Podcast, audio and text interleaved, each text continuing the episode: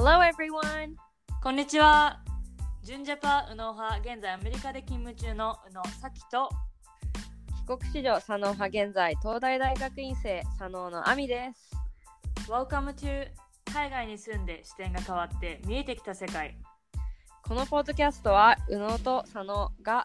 日本と海外に住んでみて感じたことをそれぞれの視点から語り倒します。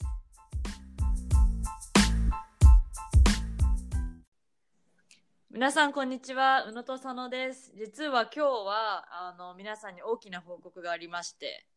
したいと思うんですが、じ初めて私と亜美が、えー、恵美子さんという、えー彼女は、えー Her Confidence Her Way っていうポッドキャストやってるんですが、ゲストスピーカーとして呼ばれました。はーい、なんかインタビュー受けちゃったよね。まだね、うん私たち全然ペーペーなポッドキャスターなんですが、いつだっけ、結構前だよね。1ヶ月ぐらい前になるのかな。そう3月の多分20の週とか。うん。そう、まあ、恵美子さんは、えーカリフォルニアのサンディエゴに住んでいて、まあ、お子さんも可愛い娘さんがいるんですが、はい彼女はね、そのポッドキャストをもう2年ぐらいやってるのかなそう言ってたね。100ちょうど100エピソード直前とかで、多分週1ぐらいで出してるからね。そうだそうだ、はい。日本の女性にこの自信を持ってもらうみたいなそう、エンパワーメントみたいな、ねテーマに。。そう、それで私たちのタイトルなんだっけ？他人と違って何が悪いの？そうそう、まあ、このポッドキャストで結構言ってて、視点とか、他人と違う視点を持ってたりとか、他人と違う考え方を持ってるのって当たり前で別に悪いことでも何でもないじゃんみたいなのを、あのね、思う存分話させてもらったよね。本当にそうでなんか私的にはこの自分自身を考え直すいい機会にもなったしなんか私とアミ、まあバックグラウンドは違うけどこうやって話してることなんか今では割と普通というかうなんん。かそう普通なんだけどまあ確かに本当に違うしなんかた日本たまにね日本人ではあこの人私と全然違うから仲良くなれないって思っちゃって仲良くなれない人もいると思うんだけど、うん。ね、もしそういう人がいたらね私たちの関係性を見てなんか自分と違う人でも思いもよらないところでシンクできるところがあるので、そう、そうね。うんまあ、そういった意味でもぜひ聞いてください。はいえっと多分ブログから飛べるよね。そうブログから飛べますはい。はいお願いしますはい。じゃあ、えっと、今日のトピックに入っていこうと思うんですけど、はい。えっと、4月ってね、あんまり、まあ、日本にいると全然知られてないんだけど、アメリカでは、National Volunteer Month っていう、あの、はい。なんていうの、ナショナルボランティア月。で、まあ、これ何かって、4月1ヶ月間は、うん。まあなんかね、常日頃からボランティアをしてる人たちに感謝したりとか、あとはこう、もっとボランティア活動を広めていこうみたいな月です。で、別になんかね、4月だからボランティアしなきゃいけないっていうわけじゃなくて、ボランティアっていうのは別に年がら年中やって、ね、うんうん。できる時にやればいいと思うんだけど、うん。まあ4月にもっとこう活動を広めていこうっていう風なこう意識を高めるね、はい。月としてあの決められてます。はい。で私はあのっとね今日本に帰ってきてあんまりできてないんだけどうん。小さい時から結構ボランティア活動っていうのには日本でも参加してたしあとはなんかタイにタイの中高時代もかなり参加してたっていう意味で、まあなんかそこから日本を見るとちょっとこう日本でのボランティア活動ってハードルがちょっと高いのかなっていうふうに思ったりとかはい。あとはなんかまあ今周りでそういう活動にす積極的に参加してる人ってすごい少なくて、まあ、それは私だけか私の周りがそうなのかもしれないんだけどなんかやっぱりちょうど今20ちょっとでせ社会に出始めてうん。結構ね自分のことに必死になって周りとか他を考える余裕がないっていう人が多かったりとかはい。あとなんかボランティアイコールこう災害時日本ってまあ災害国だからさうん。あのそれこそねこの前のさ、あのー3月の2011はい。年の3月にあったあの地震の時に現地に入ってこう復興のための支援をしたりとかうんうん。物資を送るとかなんかそういうののイメージがすごく強くてはい。あのそね、まあそんなにね広まってないのかなっていう風にな思いがあります。そうで逆でにあちょっとね、私からの視点を話させてもらうと、うん。あのアミがこの今言ったように日本ではハードルがちょっと高いんじゃないとか知られてないんじゃないって言ってたけど私は結構日本ではみんなしてるのかなと思ってたのね私の視点では。っていうのはあ。あの地域清掃とかであの、うん。地域の人が町の町を清掃したりとか私の中学でもあの、毎週毎週かな月に1回か地域清掃っていうのがあって朝早く行って、ほんと30分地域をあのみんなで掃除するっていうこともあったしなんかそういう,、うんうんうんそうお掃除的なのはよくあの渋谷でもねボランあのバレ、えーなんだっけハロウィンの後の清掃とかもややるくらいだあしあるね。よくあるのかなって思ってたのね。まあでも、んアミが言うように、この日本で確かにボランティアイコール、この大きな、なんだろう、災害時とか、うんそういうあの海外のボランティアとか、そういそうなんか大きな、大ごとなことが多いかなっていうのは思います。うんうんうんうん。私も、うんまあそのこの前はあの渋谷東京ウォーマンラン走ったって言ったけど、うんうんまあ、その時にさ渋谷に、まあ、めったに行かない渋谷だけどはい。朝7時ぐらいにあの駅行ってうん行ったらやっぱり土曜日の朝だったから、そのえっと多分 NPO か NGO だと思うんだけどグリーンバードっていうなんかそのグループがあってその人たちがこう渋谷はい。の駅周辺だったりとか、まあ、センター街とかをお掃除するっていう活動をしててなんかその人たち活動してたんだよね、まあ、だからそういった意味でこういうお掃除系のは見たことがあるんだけど、うん。でも結構さそのそれはボランティアグル団体だけどなんか企業とか企業が朝なんかわかんないけど水曜日の朝、うん。あの会社の周りをとかっていうのも見たことあるんだけど、うん。自主的に参加してがっつりボランティアやるっていう人が私の周りにいないのかな。なんかあそういう人があんまりまあいない気がする。だからそのこう中国中学であのやってたとかっていうのそう。もある意味こう強制じゃんそうだね。そうそうそう。だからこう自主的にいやボランティア活動したくてみたいな人は、うん。あの私がタイに住んでた時とかアメリカ時代に比べたらすごい少ないなっていうのは感じていああ、いますなるほど。はい。でえっとなんかさどんなボランティアしたことある？さっき。えっとね、私は、そういうね、海外ボランティアサークルみたいなのに入ってて、日本で大学行った時に。うんまあ、それこそ本当に大きなボランティアなんだけど、ああれ？そう。でもそれもね、学生 NPO 法人だったし、あの、はいはいベトナムとミャンマーで、あの、恵まれない子供たちに教育支援をしたりとか、なんかさ、うんなんだろう。すごい、すごいいい経験だったし、私も、あの、その時仲良かった人がいっぱいいるんだけど、今も仲良くしてるんだけど、うんなんか、なんだろうね。こういう大きなこそうそういうことはしたことあるけど、うんあの、アミが言うように、なんか、なんだろう。気軽なボランティアみたいなうんしたことがないかな。ああ私はうん。えっと中学高校、まあ、タイに住んでたって言っててでタイってね孤児院がすごい多いのねあの親を亡くした子がいるようなとこもあるし、まあ、親がこう世話できなくなったっていうような子が集まるところもあるんだけど、うん。結構周りに多くてで、まあ、私が行ってたインターってこう、まあ、ある程度こう生活に恵まれた子が集まってる学校だったので、うんうん。えっと、毎週土曜日にそういう個人の子たちを学校に呼んでで、まあ、うちの学校こうあの幼稚園もあったからうんうんちっちゃい子が遊ぶような施設もすごいいっぱいあってそこで遊んだりとかあとはまあお絵かきしたりとかっていうボランティアもやってたりとか、あとはまあそれこそお掃除系もやったしはいはい。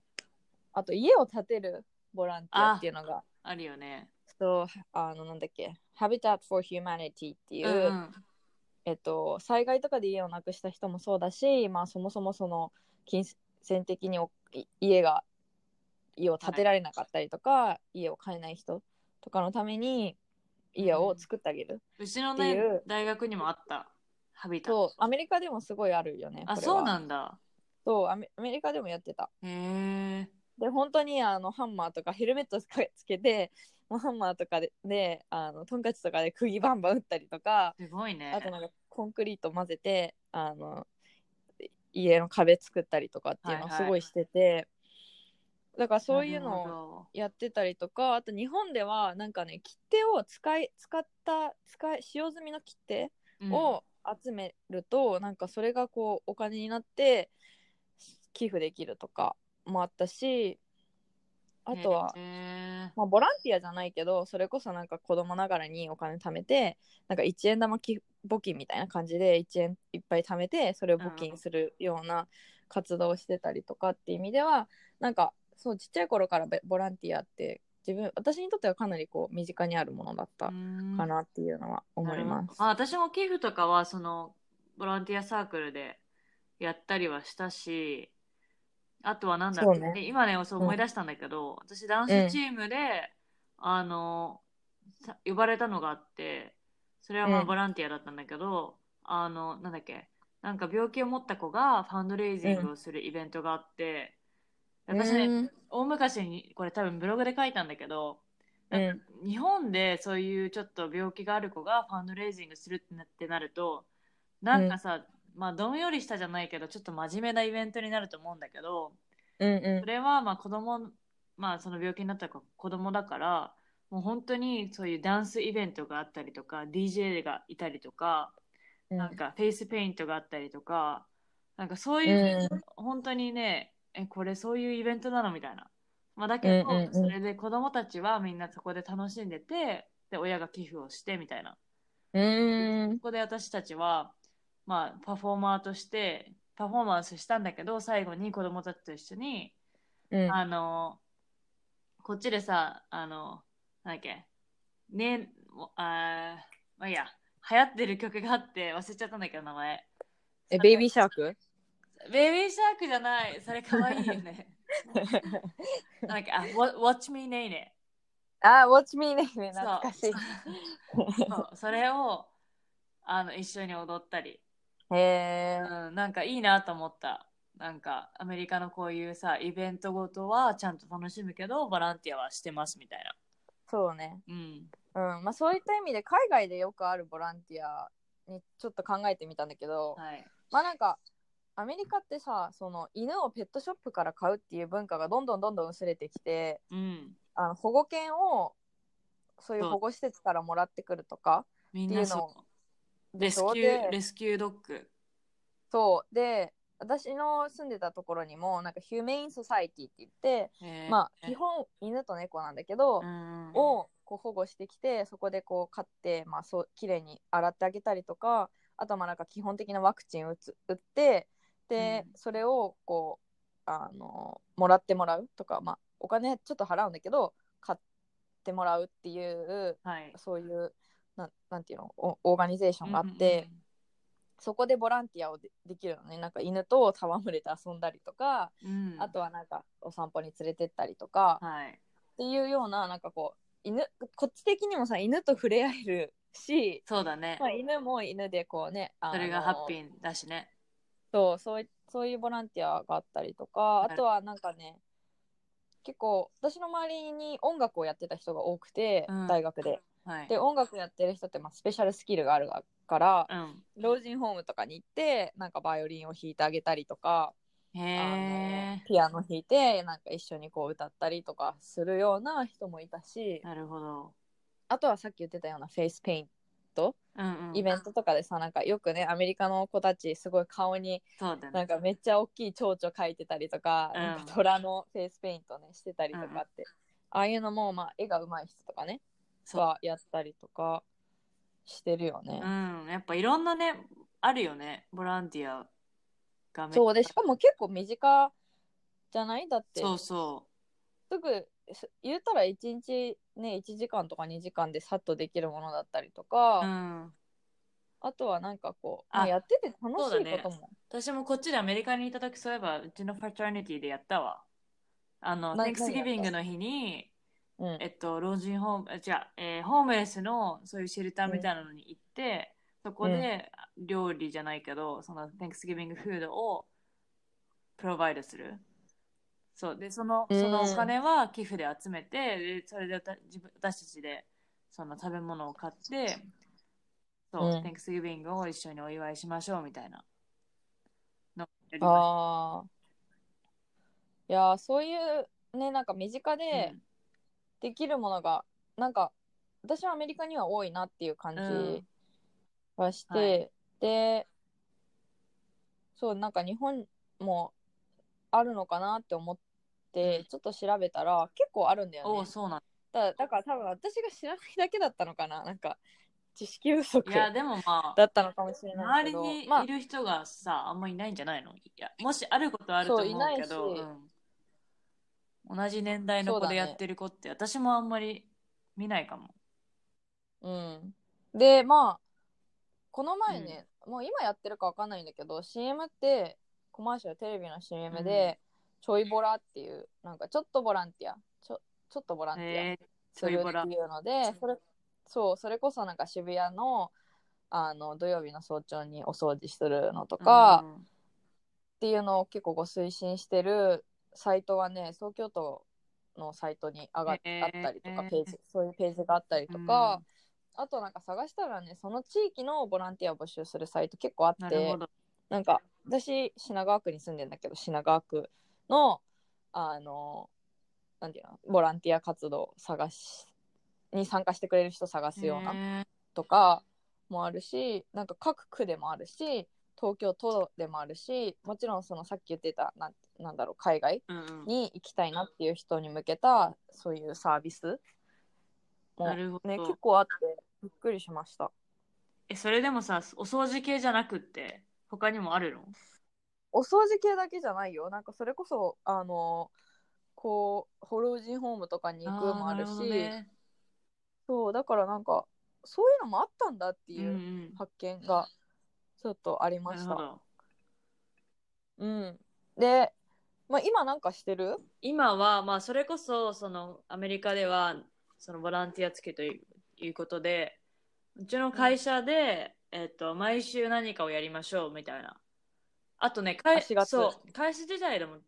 そういえば月に1回か、えーうん。それかクォーターに1回か、あの、うん。会社全体で、あの、何人かが、そういうのに参加ししなきゃいけないじゃないけど、参加すうる、ん。っていうイベントイベントもこの地域をちゃんとサポートしましょうみたいな感じで。そう。うん。でそのままあ、それでその4月のボランティアの話はあの、うん。ホームレスの人でホームレスの人だけどなんだっけなえっとなんかねそれでも体調を運動をして一緒にしましょうみたいな感じで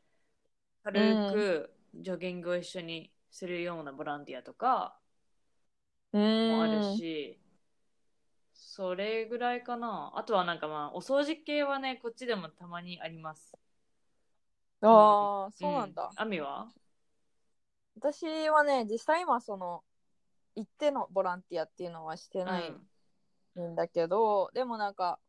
数、1週間ぐらい前にふと思って、私前、あの国境なき医師団のっていう、まあ、世界的な団体があるんだけどその日本支社で、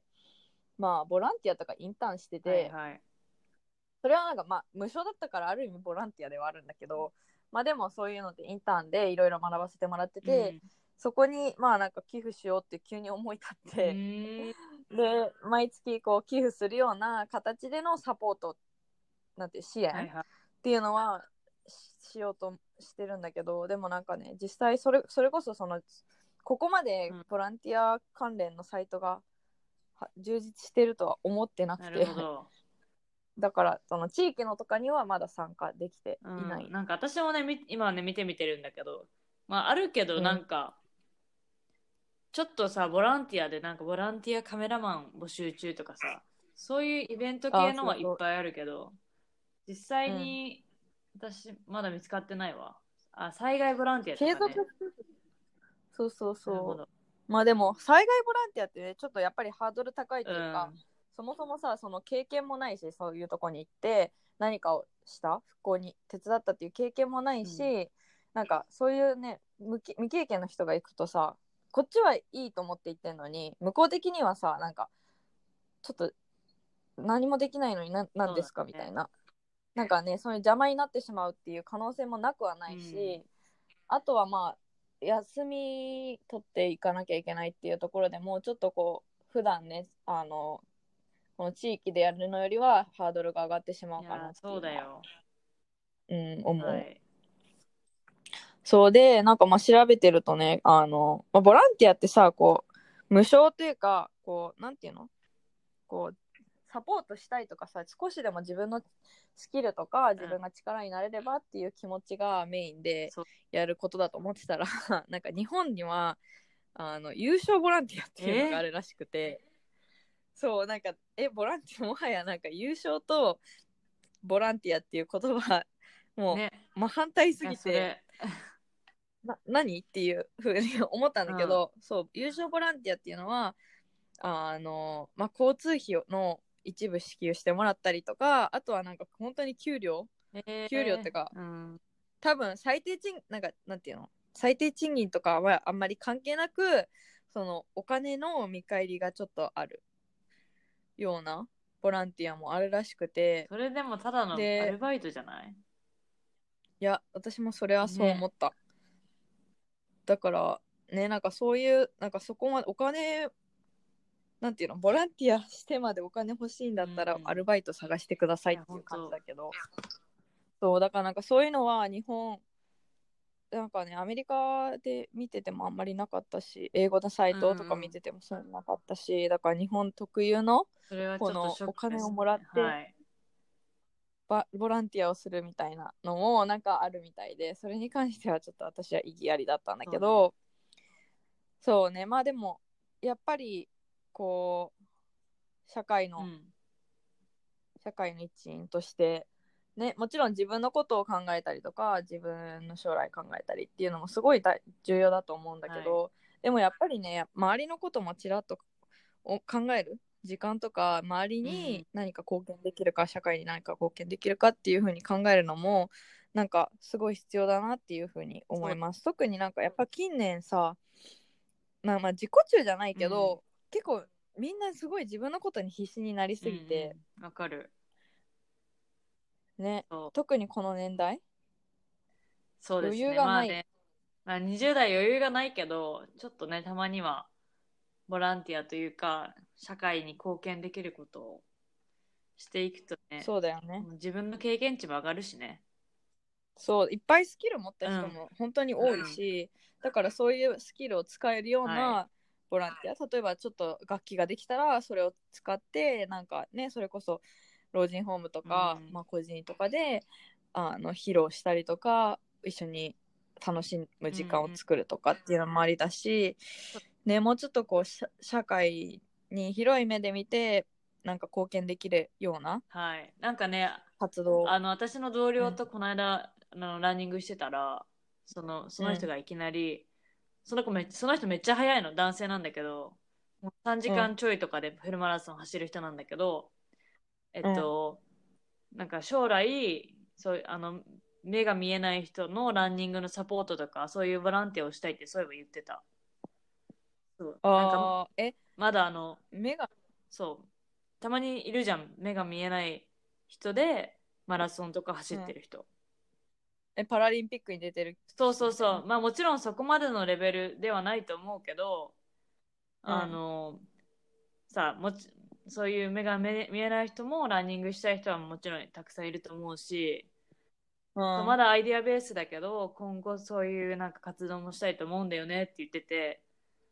なんか、うん。あいい、すごい素敵だなって思った。それこそね自分のスキルその走るっていうスキルを使った活動だよね、う。うん。いやーいいね。そう。で私もなんかそ,、うん。それをきっかけに